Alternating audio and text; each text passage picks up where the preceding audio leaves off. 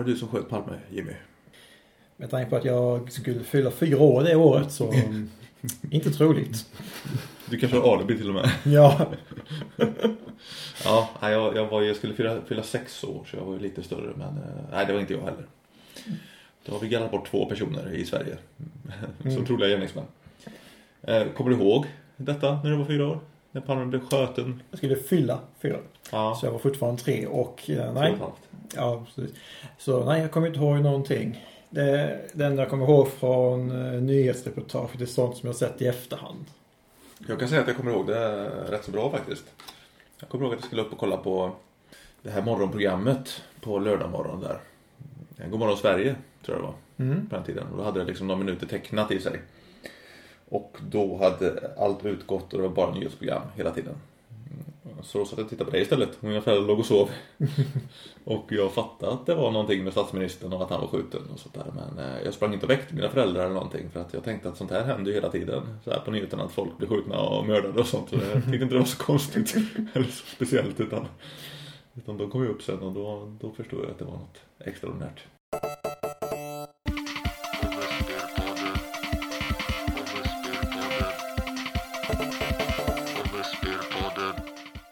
Ska vi ta och rulla igång den här lite annorlunda ångestspelpodd då?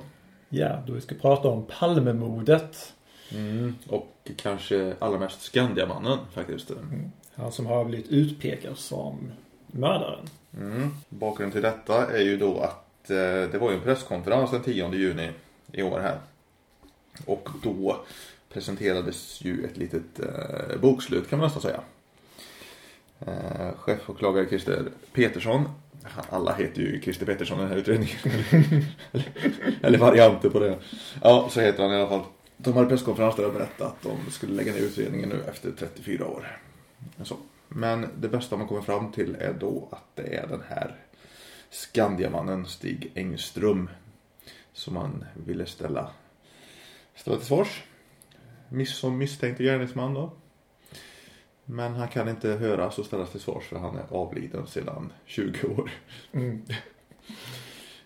Jo då, så att det är. Däremot så har vi läst boken av Thomas Pettersson. Eh, den osannolika mördaren, Skandiamannen och mordet på Olof Palme. Som berättar om Stig Engström och eh, hans roll i, på mordnatten och vad som har hänt senare efterhand. Thomas Pettersson. Ännu en Pettersson alltså. Ja, exakt. Eh, grejen är ju att den här utredningen som de presenterade då, eh, eller sitt bokslut, Palmegruppens bokslut, deras facit. Eh, det var ju i stort sett en copy-paste på den här boken, förstod man ju. Eh, av mediebevakningen och sånt där. Och då blev jag väldigt nyfiken på att läsa boken. Och eh, tvingade dig att läsa den också Jimmy. Det var ingen fara, det var lätt att ta sig igenom. Ja, ja, jag blev lite nördigt intresserad där för jag får ju liksom inte ihop den här bilden av liksom hur det har gått till liksom med eh, den här Stig Engström som gärningsman.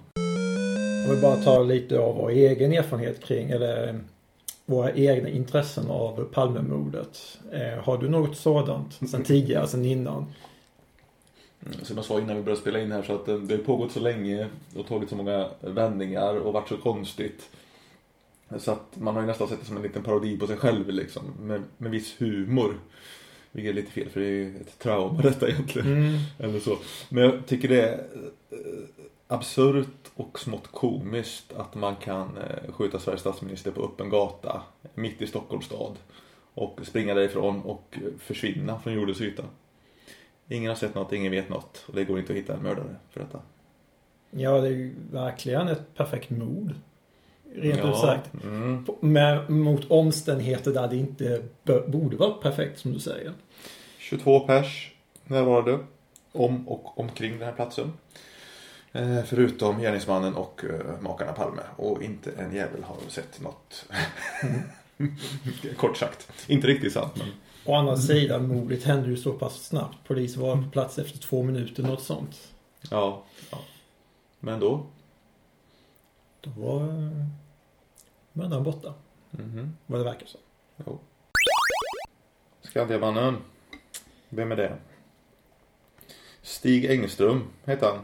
Född 1934 i Bombay faktiskt, i Indien. Lite otippat. Eh, sen så dog han eh, år 2000. Han dog av vad, vad boken framkommer som läsaren författar som ett självmord. Ja, ja ensam och övergiven och eh, sömntabletter och alkohol och skit. Ja. Mm. Eh, och däremellan sköt han Palme. kort, kort biografi. Kort biografi. Eh, vid den tidpunkten var han eh, 54 år va? Nej, 52 år. 52 borde han Mm. mm. Mm. Jobbade som grafisk formgivare på Skandia. Skandia var ju de, jag tänkte Skandiabanken, men Skandia är väl försäkringar tror jag. Försäkringsbolaget. Mm, mm, mm. Det som fångade mitt intresse var ju att grafiska formgivare känner jag ju många och är själv en. Och jag ser ju att det är ganska fredliga människor som är grafiska formgivare. Så det känns väldigt otippat och random som kidsen säger alltihopa det här. Ja, men mördare kan finnas i alla yrkeskategorier. Mm. Men det som är intressant just med Engströms fall är sättet som han var formgivare, kanske man ska säga. I och med att i den aktuella kvällen så arbetade han sent. Han låg efter i något arbete. Ett uppdrag. Han skulle iväg på semester en vecka senare. Och eh, det är en fredagskväll. Och Han skulle iväg eh, dagen efter till och med på skilsmäster. ja, det var till och med så. Mm. Tror det. Eh, men frågan är mer, som jag intresserar mig för, det är var han ofta just på fredagskvällar? För det var ju någon som reagerade på det också. Varför är man på en fredagskväll och jobbar över? Ja, klockan 23 liksom. Det är inte lite övertid heller. Nej. Nej. Nej, precis. Nej, men alltså. Har jag förstått rätt så var han ju liksom arbetsnarkoman och eh, perfektionist. Och eh, ville jobba framför sig lite då när han skulle vara ledig då. Som sagt. Och då ska han sticka hem klockan eh, 23 och 20 styvt på fredagskvällen med sista tunnelbanan. Eh, kilar ut, är stressad i tunnelbanan och eh, hör två knallar. Eh, och springer rakt in i Palmemordet egentligen. Ja, kort sagt. Eh, ja, kort sagt. Ja. Eh, och eh, där går sanningarna isär sen så att säga. Vad som händer sen. Eh, riktigt där då. För att eh, han påstår att han sprang efter gärningsmannen där. Och därför blir felaktigt utpekad som gärningsman. Eh, fast inget annat vittne har sett honom springa efter gärningsmannen, visade det sig. Alltså man får inte ihop riktigt vittnesberättelserna här. Och sen tänkte jag på det faktiskt igår. Där att eh, om man nu fattar att det är en skjutning. Eh, så här, alltså det krävs lite guts att springa efter en gärningsman då. Det är så basic eh, filmkunskaper att har man skjutit två skott med revolver då har man fyra skott kvar. så han Och an- å kunnat... andra sidan så hade han, jag antar att han bara hade hört ett skott. Men du som du säger, du har ju fem skott kvar. Ja, Eh, ja precis. Nej men just det, beväpnad gärningsman sprang ditåt, jag springer efter liksom. Mm. Han kunde blivit skjuten också då. Kan man tycka. Men det är sånt, sånt händer. Det är ju ingenting att un- att komma undan. Men däremot så eh, just det här att eh, jag reagerar på att dagen, redan dagen efter tar han själv kontakt med media Ja just det. Mm. och Mm. försöker just lösa upp det här med att nej, nej Mm. som du säger att de har sett mig. Jag är inte mördaren. Mm. Jo men just det, man går ut med signalement. Som är rätt så roligt tycker jag. Så här, eh, mörk knäppt rock. Eh, och så, så här glasögon som ser lite speciella ut. Och så sån här eh, ful mössa med öronlappar. Mm. Och det, det är inte riktigt bilden man har av en eh, mördare eller en professionell hitman liksom. Direkt. Snarare av en kontorsgubbe utan smak ungefär. och då säger han att nej vänta nu det har blivit fel. Det är ju signalementet på mig detta. Mm. Och jag var där och jag sprang faktiskt från platsen. Eh, för att eh, tipsa poliserna då, säger han. Mm, det fanns två poliser som skulle hinna ikapp. Mm, mm. Eh, så att då hör han av sig och säger att prata med mig, jag är ett nyckelvittne. Jag var där först typ. Prata med mig. Och blir ganska ignorerad verkar det som. Ja, men han verkar ju även lite, lite för kän- känslan när jag läste. Han verkar mer vara den här fluga på tapeten. Han är lite mer av irriterad slag. Kändiskåt har jag skrivit här i mina anteckningar. Ja, man kan tänka så också. Ja men just det att han går till eh, ett antal tidningar sen också. Mm. Och eh, säger liksom att eh, jag var först där. Jag kände Palmes flyende puls i mina händer. Eh, gör ett reportage om mig. Ja, och, inte, Så berättar jag allt. och inte bara en tidning utan flera som du säger och Ja. också att han tar kontakt med, eller hamnar i kontakt med Rapport. Mm. De spelar in en rekonstru- rekonstruktion. Mm. Det finns ju rätt så sköna bilder här när han liksom springer från platsen och sånt där. Och det är från det reportaget. Har du sett YouTube-klipp när han springer? Jajamän. Ja, jag också. Mm, mm. Eh, och det är väldigt... Det är, man, man känner igen när någon springer på det sättet tycker jag. Jaha, okej. Mm. Åtminstone till en början. Han börjar med att flaxa med armarna. Men det är ju spekulation från egen sida. Alltså grejen är att det, det blev ju väldigt intressant det här rekonstruktionsklippet just när han blev utpekad som potentiell gärningsman då. Kan man säga att då ser man ju det med andra ögon så att säga. Ja. Men det är ju också att när han, när han väl är på rekonstruktionen så har han inte exakt allting på sig. Han har fel mössa till exempel. Mm. Han har Mm. den här handledsväskan som han Mm. är så synonym med. Mm. Även när han väl hamnar hos polisen och eh, polisen tar bilder på honom så har han inte alla saker med sig där heller. Så det blir liksom mycket som frågar Mm. hur kommer detta sig? Precis, han kunde tagit samma rock på sig. Och han kunde tagit kepsen med sig. Men väljer att inte göra det, menar ju författaren till boken då. Men det går att tänka så här också att han har glömt vad han faktiskt har haft på sig. Liksom, Ja, Det, är ju, det Men- går ju att tänka på det sättet. men frågan är om han eh, glömmer en sån sak. Alltså, jag tycker ser man hela storyn om den här människan, människan Skandiamannen, bakom myten. Så ja, verkar det som att det var hans lite claim to fame det här liksom. Att, att vara nyckelvittne till Palmemordet. Det var liksom det största i hans liv. På något sätt. Eh, För han levde ju högt på det efteråt. Pratade vitt och brett om det med allt och alla liksom. Och, och sådär. Och då är det konstigt att han glömmer vilka kläder han hade på sig. ja, och också att hans exfru berättade om att han ville ha en sorts bekräftelse. Mm. Eller Mm. uppfattade som att han ville ha det. Men i och med att hans historia ändrade sig hela tiden. Mm. Så är det också på att ju mer du berättar om det desto mer liksom sanningen förändras. På det sättet. Mm. Mm. Jag lägger till sånt som jag tycker passar bra. Ja. Till exempel att han har hjälpt eh, och lagt Palme i framstupat läge. Ja. Det var ingen annan som hade sett eh, honom göra det. Eh, tror jag. Det var ju de här två som var först på platsen där.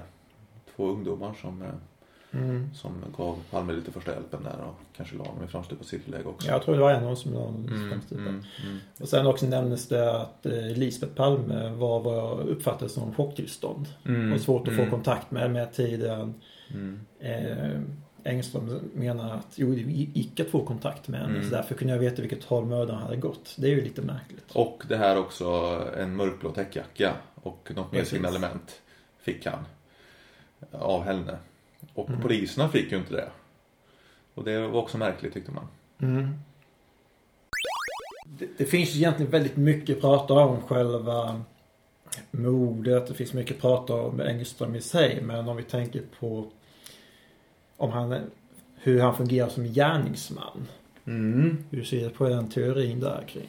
Om vi Ja, börjar beta ner den. mm, jag tycker ju att det är en eh, teori. Eh, eh, Eh, mer än någonting annat faktiskt. Eh,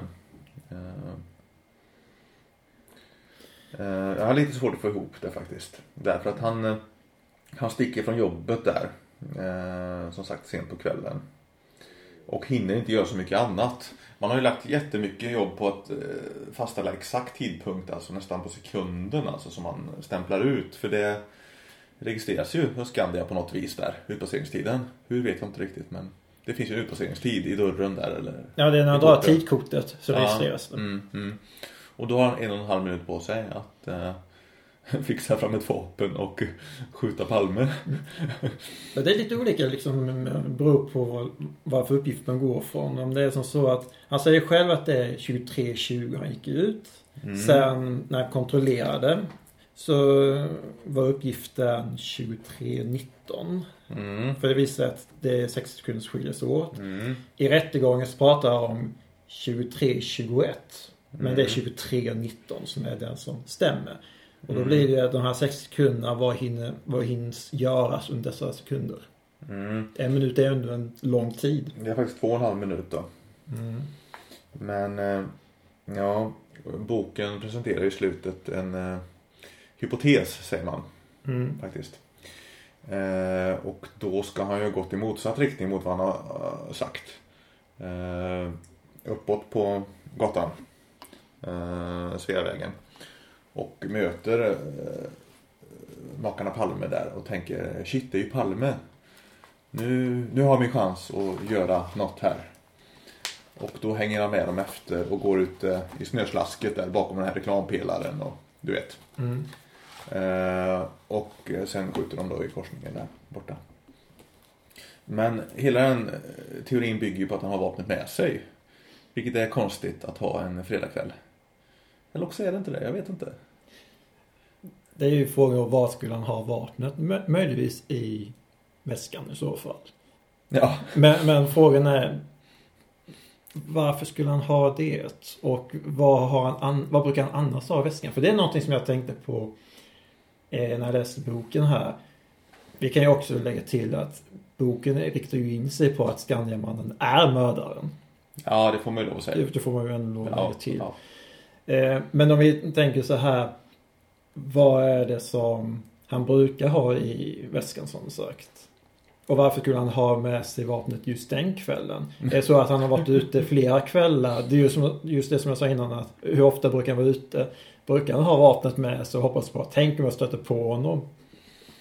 ja Det blir lite en mm. absurd tanke. Och hur vanligt är det att eh, män i reklambranschen går runt beväpnade till och från jobbet? Jag vet inte, är det en hotfull situation, jag säger arbetssituation?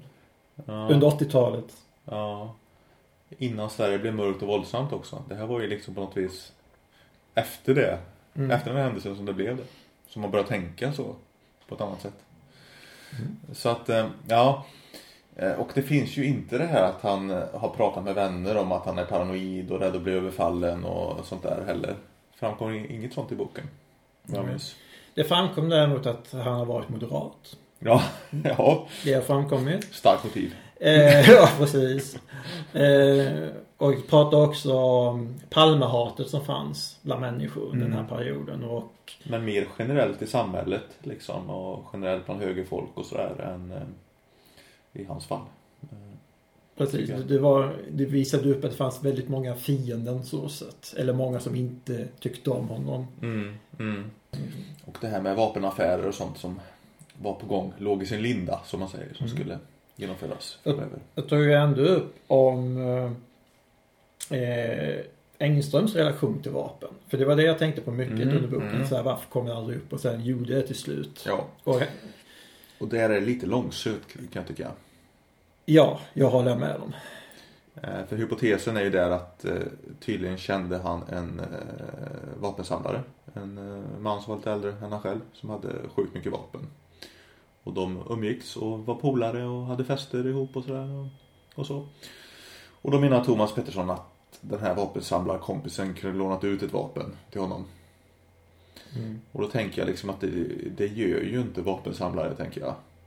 Eh, Jag känner mycket jägare och sånt där liksom. Man lånar inte ut vapen hur som helst på Mm. obestämd tid till en kompis. Alltså det, det får man inte göra. Och det gör man inte liksom. Finns det vapenlag på det? Ja, precis. Eh, Så jag har svårt att få ihop den bilden alltså. Så där tycker jag boken är ute och famlar lite grann. Greppar efter halmstrån som man säger. Mm. Också det här att han har eh, Först hade han ju ingen vapenvana eh, Stig Engström Men sen kom han på så här Jo, det hade han Han var med i skytteklubb i sin ungdom För innan han jobbade på Skandia så jobbade han på Försvarets materielverk som heter något annat. Svenska arméns tyg eller vad fan det heter. Ja. Då jobbade han där och då sköt han lite pistol. eh, Så. Men då var han- väl i tj- mellan 20 och 30 bast tror jag. Ja, och det är ju inte som så att eh, det förändras i sin kunskap. Jag vet inte hur pass man skjuter gen- genom år, med åren. Dessutom, eh, hur pass bra var han på att skjuta? Det är fan, den frågan ställs bok, ställer boken. Men Ja. den liksom berättar inte exakt. Till och med letat resultat i gamla Ja, medlemsregister och sånt där. och inte hittat något. Nej. Så, Eh, för det är någonting jag reagerar på just med Palmemordet. Det är bara ett kort stycke som berättar om hur Palme blev skjuten, var skottet gick. I boken här. I boken ja, här ja. Men det kan du läsa tio andra böcker om. Ja, just men, men nu utgår jag från boken Ja, som jag har läst ja, här. Ja, ja, precis. Och just den att sköts bakifrån ryggen och sen liksom ner. Och hur, hur lång var Engström? En 80 någonting? Mm, nej, inte så långt va? För jag vet, Skitsamma. ja, för jag kollade upp hur lång Palme var. Han var 1,75. Ja, ja, För jag tänker just på hur personen sköt. ja, just det. Mm. Jag vet att eh, du sa ju tidigare här att det var ett, ett perfekt utfört mord. Mm. Och det kan man ju säga för att eh, mördaren kom undan. Ja, det är det jag syftar på. Ja. För att det brukar beskrivas som ett eh, ganska konstigt, eh, taffligt eh, spontanmord. Ett ganska kast mord egentligen. Mm. Eh, noll genomtänkt. Eh, brukar beskrivas som. Sen kan jag tycka liksom att springa in i den här gränden som har byggställningar och containrar och, och skit. Det, det var ju kanske rätt smart då. Men eh, ja, det känns lite spontant och lite hafsigt sådär. Alltihopa. Ja, känns men ja. Om man tänker på hur dag kvällen har varit och hur pass spontant eh, Paul Palme liksom har valt att spendera den på. Det var ingenting Mm. som var planerat. Nej, Så precis. det betyder alltså att mördaren måste ha om det var planerat så måste mördaren ha sett dem vid något tillfälle tidigare, tycker en annan. Mm. Kan ju berätta för lyssnarna här att det vi pratar om är ju att eh, paret Palme går på bio spontant den här kvällen. Mm, bröderna Mozart. Ja. Med Mårten Palme, sonen och flickvän tror jag också. Ja, fästmön skrivs hon Mm. också som. Mm, mm. Eh, och alltihopa det var spontant och sådär. Och det är på vägen ifrån bion de blir skötna då. Mm. Och därför blir det väldigt intressant vad som hände innan bion och sånt där. Och då pratar man om den här grandmannen. En man som var mystisk och stod och glodde i fönstret utanför bion. Spänd och bekymmersam blick. Mm. Och storbågade glasögon och sån här keps också. Mm. Och det kopplar ju ihop med Engström då. Att han skulle kunna vara skannmannen. Men det funkar inte riktigt. Nej. För att den tiden är kring 23.07. Han passerade ut 23.19. Är det skannmannen? Är inte skannmannen innan? Nej, Skandiamannen tänker på. Ja, Skand... Ska- Skillnad på Skandemannen och Skandiamannen. Det var... Alltså dessa namn. Fast, Jag blandar- fast, fast teorin är ju att Skandemannen och Skandiamannen är samma person å andra sidan. Ja, alltså det var det, det jag tänkte på. Och det, Det var det jag tänkte på. Att liksom, det kan inte vara Skandiamannen. Så. det, här, det här är en väldigt konstig podd. Ja. Men då löser man det så att han har smitit ut via en bakdörr. Skandiamannen. Tidigare. Jag var ute vid nio tiden. Tror jag var, just du nämnde om. Nu måste jag hosta lite. Jag fick lite saliv i bakstrupen. Man menar att det fanns en olåst bakdörr på Skandiahuset. Som stod eh, och larmade mellan 21 och 22 ungefär på kvällen. Och då menar ju Thomas Pettersson som har skrivit den här boken att eh, Skandiamannen kan ju ha kilat ut bakvägen och hängt vid bion. Och kommit tillbaka bakvägen och gått upp och jobbat. Och kanske smidit planer. Shit, jag såg Palme, nu har jag min chans. För jag har ju mitt hemliga vapen här som ingen vet om. För han hade låst skåp. Ja. Bland Ja. annat. Mm. Det pratas om att han hade mm, spriten för han var alkoholist. Ja, skåpsöp lite grann. Ja. Eh, men allt det här bygger på lösa antaganden. Alltså allt som har med vapnet att göra och eh, Ja, det är väldigt mycket lösa antaganden faktiskt. Ja, precis. Så I och med att de kollade upp saker så pass sent när bevisen mer eller mindre var borta. Eller eventuella bevis mer eller mindre var borta. Det, det är ju bara ångest egentligen. Spåren hade kallnat kan man säga. Minst sagt. Man väntade ju en vecka med att höra Skandiamannen också efter eh, dådet. För han var ju bortrest. Mm. Jag tror man hörde honom på telefon lite snabbt. Ja, han lämnade ett eh, nummer i alla fall var man kunde nå honom. Mm. Å andra sidan om man tänker så här varför höll de inte kvar honom innan han reste så är det för att han var inte misstänkt för någonting. Han var inget nyckelvittne på något sätt. Det ansågs inte att vara det för de hade andra. Mm. Man kan Mm. se på så sätt. Mm.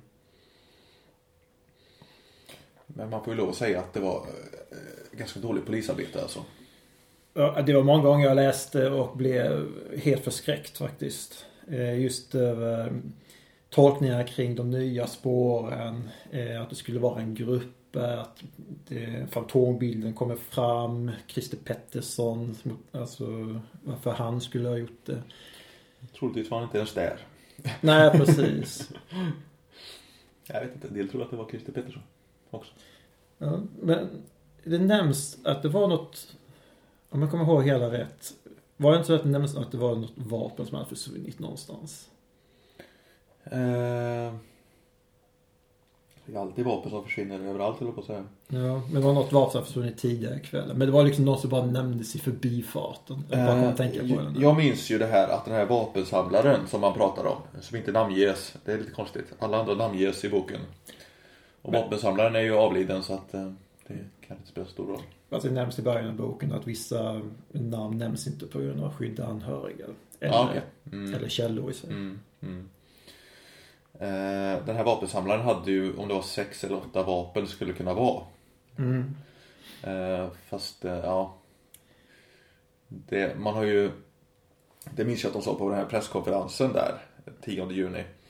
Att eh, man vet att det är troligtvis ett sånt här vapen. Eller ett sånt här, ett sånt här, ett sånt här, ett sånt här eller sånt här. Alltså det finns ju sex olika vapen som det kan ha varit. Alltså, man vet ju inte ett skit alltså. Det precis. Och just det här misstagen att, ja vi, eller vi hittade, polisen hittade inte kulorna. Det var privatpersoner som hittade kulorna och vi tvättade dem först innan vi skickade iväg det. Då, då, där liksom blev facepalm. Ja. Men, eh, men just det här som säger att det kan vara olika vapen. Och, Ja, och det fastslog ändå att, ja det måste varit en Smith Wesson Magnum. Mm, mm. eh, och jag Mest tänkte, troligt kanske. Men eh, ja. mest troligt. ja. Men jag tänkte ändå när jag läste om det. att det är, I mitt huvud så är det ett tungt vapen. Mm. Jag minns att man såg bilder på en sån här eh, liten kort revolver vet jag på nyheterna mycket. Mm. Ja, en sån är ju ganska stor. Lång pipa. Ja. Ja. Nej, det är konstigt. Det är konstigt. Det är mycket som inte går ihop här i den här storyn. Det är mycket som är svårt att få, gå, få till att gå ihop i och med att det Mm. skedde så pass Alltså all information samlades så pass sent och sedan att vittnen eh, blev påverkade av media. För media var ju påskrev om detta i ett. Inte så konstigt. Det var ju trots allt mord på Sveriges statsminister. Eh, och blev naturligtvis påverkade av medias version. Mm. Och sen har, har Engström där kommer och ger sin bild som förändras hela tiden. Det ger ju en påverkan det också. Ja. Ja. Det är klart, det är lite som den här viskningsleken där. Berättar man en historia många gånger så kommer historien att förändras lite grann. Alltså man, man tweakar den lite så här. Förändrar lite detaljer. Bygger upp en egen dramaturgi i berättelsen. Och så, så det är inte konstigt att en historia förändras, kan jag tycka. Eh, men ändå. Ja. Mm. Sen också är frågan det här hur pass mycket kan man förlita sig på ögonvittnen. Det nämns också i boken. Att det är, är någonting som inte alltid är tillförlitligt. Jag och en polare var ute och sprang här för eh, några dagar sedan i skogen. Och så sprang vi förbi en bärplockare. Minns vi båda två. Eh, och sen sa min kompis där att ja, men det var ju, var ju en ung kille mellan 20 och 30 år eh, i, i någon skinnjacka. Och jag sa så här, nej det var, det var en äldre man, 55-60 år och träningsoverall. Mm. Eh, och då tänkte jag på Palmemordet. nej men det här med signalement. Man har sett någon perifert i ögonvrån. Samma person under några sekunder och har helt olika berättelser om vad det är man har sett. Och just det här. Faktiskt. Ja precis. Och sen just det här med som det stod tidigare att några antog att ja, men det kunde varit några A-lagare som slogs. Eller Ja, att det liksom var mm. någonting där. Ja, Och sen i efterhand inser att vänta detta är en allvarlig situation med en statsminister som dör. Mm. Du ska komma ihåg vad som hände innan dess. ja, ja precis, precis. Och sen det här att eh, det händer hela tiden. Någon slänger en påskasmäll eller att det smäller från ett däck eller någonting. Liksom. Det, Ja precis. det Det tar stadig rörelse. det är en händelse som går snabbt. Och då är det liksom också att Ja. måste komma ihåg det. ja, och mörkt också. Ja precis. Dålig belysning. Containrar som täcker. Det, det är mycket som... Februari mitt i natten liksom. Ja. Det känns ju som att vi är ganska avigt inställda till att det skulle vara Skandiamannen Stig Engström som har gjort det här. Ja, det, det är ju så många frågetecken som förekommer fortfarande. Många hål och sen återigen som nämns tidigare väldigt många antaganden. Så det blir ju inget ett, det blir inget riktigt fall som går att ta till domstol om man säger så sett.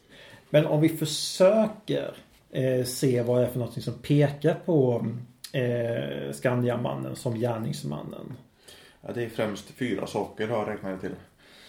Eh, och det är exakt samma fyra saker som var i den riktiga utredningen på presskonferensen faktiskt. Så att det är det som är lite kul. De har ju tagit den här boken och gjort copy-paste på den in i sin utredning. Vilket är väldigt roligt. Hålla på, hålla på i 35 år med en polisutredning och så tar man en bok som en journalist har skrivit. Copy-paste på det. Vi har inget bättre. Kör på det. Ja, skitsamma. De fyra sakerna som talar för Stig Engström som gärningsman. Utpasseringstiden på Skandia eh, matchar ganska bra eh, mordhändelsen så att säga. Eh, sen finns det ett vittne som heter Lars Jeppsson. En gubbe som står nedanför trappan mellan de här byggbarackerna. Och ser en person springa upp för trappan strax efter skotten. Och sen det faktum att ingen har sett honom på brottsplatsen. Men han var uppenbarligen där. Och vad gjorde han då där om han var där och ingen såg honom så att säga? Då måste han varit där och sprungit därifrån. Ja, en sak är en annan sak. Kanske. Eh, och sen den fjärde grejen är ju då signalementet som folk har lämnat. Eh, ganska kort, ganska krum, eh, täckjacka, eh, glasögon, eh, mössa. Eh, allt stämmer på Engström. Ska jag komma och bryta ner allt detta nu? Ja, men det var i korthet. Ja. Är det något som du inte håller med om eller som du... Ja, man kan ta utpasseringstiden nu som vi nämnde innan om att det, är- det är så pass osäkerhet kring där när exakt han kom ut och eh, även om vi vet att det är 23.19 så är frågan vad gjorde han sen? Och Mm. också om han var ute, eller att han var ute tidigare och åt så att säga. Vad gjorde han då som du var inne på tidigare? Men det som talar också för är att han var så pass intresserad av att veta när gick han ut? Ja, dagen efter han tog kontakt med väktaren. Mm, Och mm. väktaren tyckte att han till och med var lite obehaglig för han var så pass på. Och då är frågan varför är han så pass intresserad av detta? Varför går han igenom historien om och om igen? Men det kan man ju förklara med det att det är en historisk händelse som har hänt. Och han inser att han är ett, kanske ett nyckelvittne och då vill han veta exakt. Så att Precis. det är hans claim to fame detta. Precis, det går att väga upp det på det sättet. Ja, mm, mm, mm. Eh, om vi tar det här vittnet Lars, eh, Lars Jeppsson som var bakom barackerna. Vi nämnde lite här tidigare att eh, det gick, så här, man antog att Jeppsson och Engström kände varandra. Ja.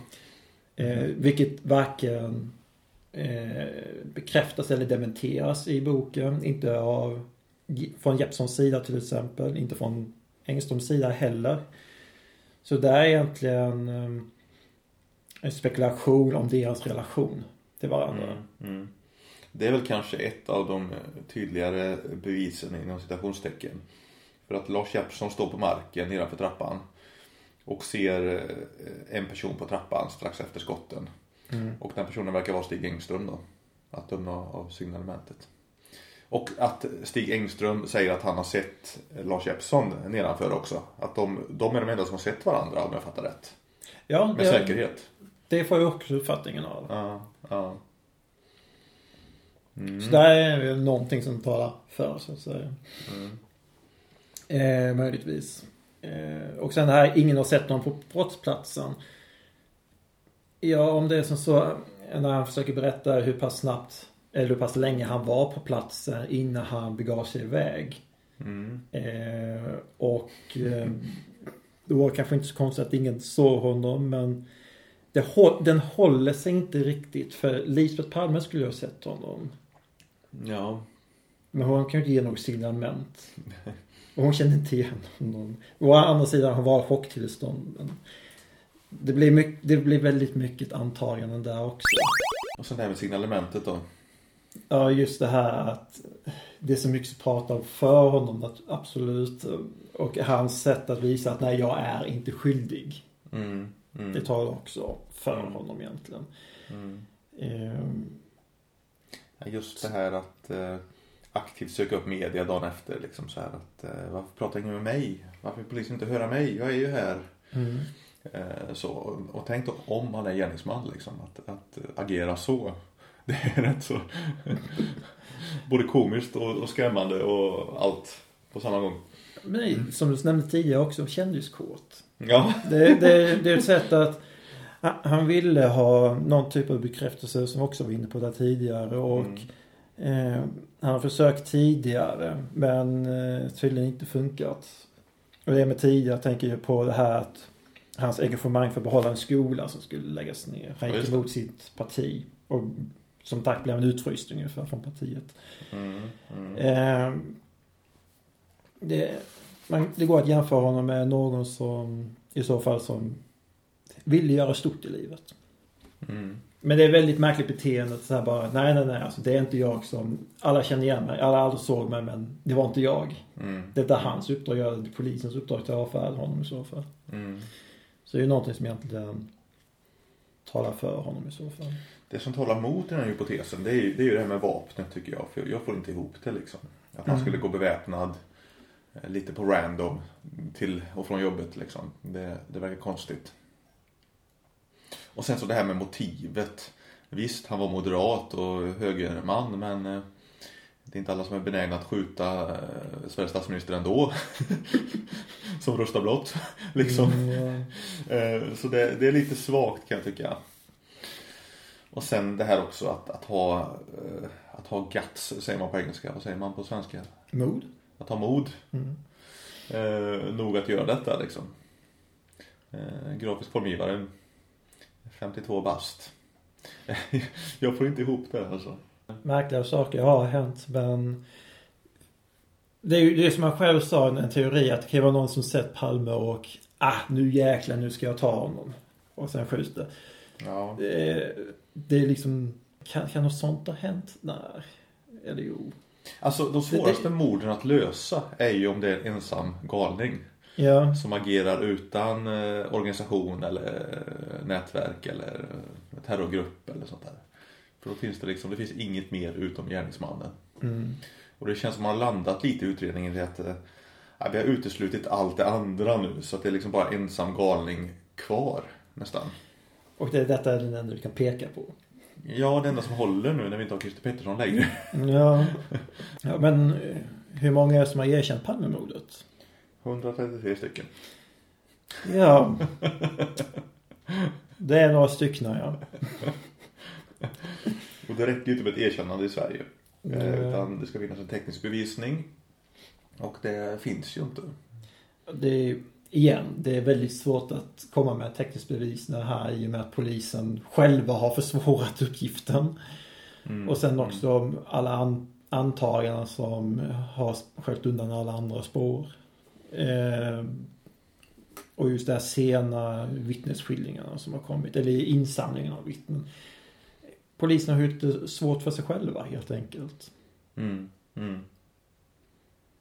Det låter som att jag kritiserar jättemycket polisarbetet och det gör jag också. Eh, men det är värt att lägga in den, tycker jag. Om vi ska knyta ihop påsen då. Tror du att det är Stig Engström som gjorde detta 1986 i februari? Nej, det tror jag inte. Nej. Det, eh, Jag landar nog också i det faktiskt. Tyvärr, jag ville bli övertygad av den här boken. ja, men boken är jätteintressant läsning, men eh, har, den väcker fortfarande många hår. Det väcker en stor kritik hos poliskåren. Eh, förlåt, jag låter som att jag tjatar om det, men det är just det bilden som ger. Och sen, den berättar ju mycket om Stig Engström som person. Saker som egentligen inte har någonting att göra med mordutredningen generellt sett. Men det är ju bra för de som vill veta mer om Stig Engström som person. Så det är mer sån fördjupning. Det sa jag på, på jobbet när jag pratade med en kollega där eh, om detta. Eh, och, och, om man nu om han nu har gjort detta. Om vi säger att han har gjort detta. Och det är hans claim to fame liksom. Mm. Eh, hade han inte då erkänt det för någon vän på eh, fyllan på gamla dagar liksom att eh, du jag har en grej att berätta här liksom. Eh, går man till graven med en sån hemlighet om man har gjort det och eh, på något vis finner tillfredsställelse och stolthet i det. Jag vet inte. Jag vet inte. Å andra sidan, han fick ju uppmärksamhet till en början när han pratade om mordet. Ja. Liksom, han han Ja. kunde ju inte hålla tyst. Han pratade om det om och om och om igen. Han fick ju mycket därigenom. Å andra sidan, är han mördaren så är han förbannat genial, rent ut sagt. I och med att, som han sa i den här intervjun, att ja, varför lägger polisen bort den viktigaste pusselbiten? Kan de inte lägga pussel eller något sånt? Ja, just det. Mm. Eh, I och med att visa då att, alltså jag står här hela tiden, hallå, ta mig. Ja. Det är ja. ju fantastiskt rent ut sagt. Ja. Om det är så. Men det tror Om vi det är inte. så. Nej. eh, Jo. Men jag utesluter inte att han inte såg något. Han var ju förmodligen på plats men han kanske målade upp sig själv lite större än vad han var. Mm.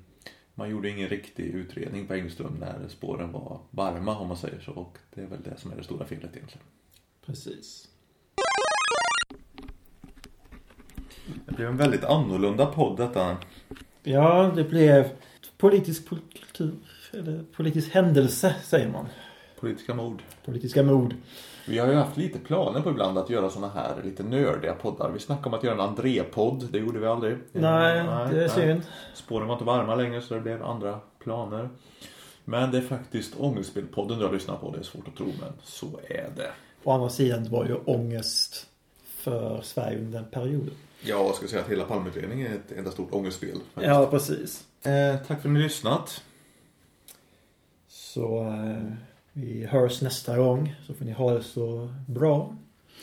Nästa gång blir det nog mer eh, spelsnack och, och sånt. Får vi tro. Spel och nöjeskultur. Ha det bra. Hej. Hej.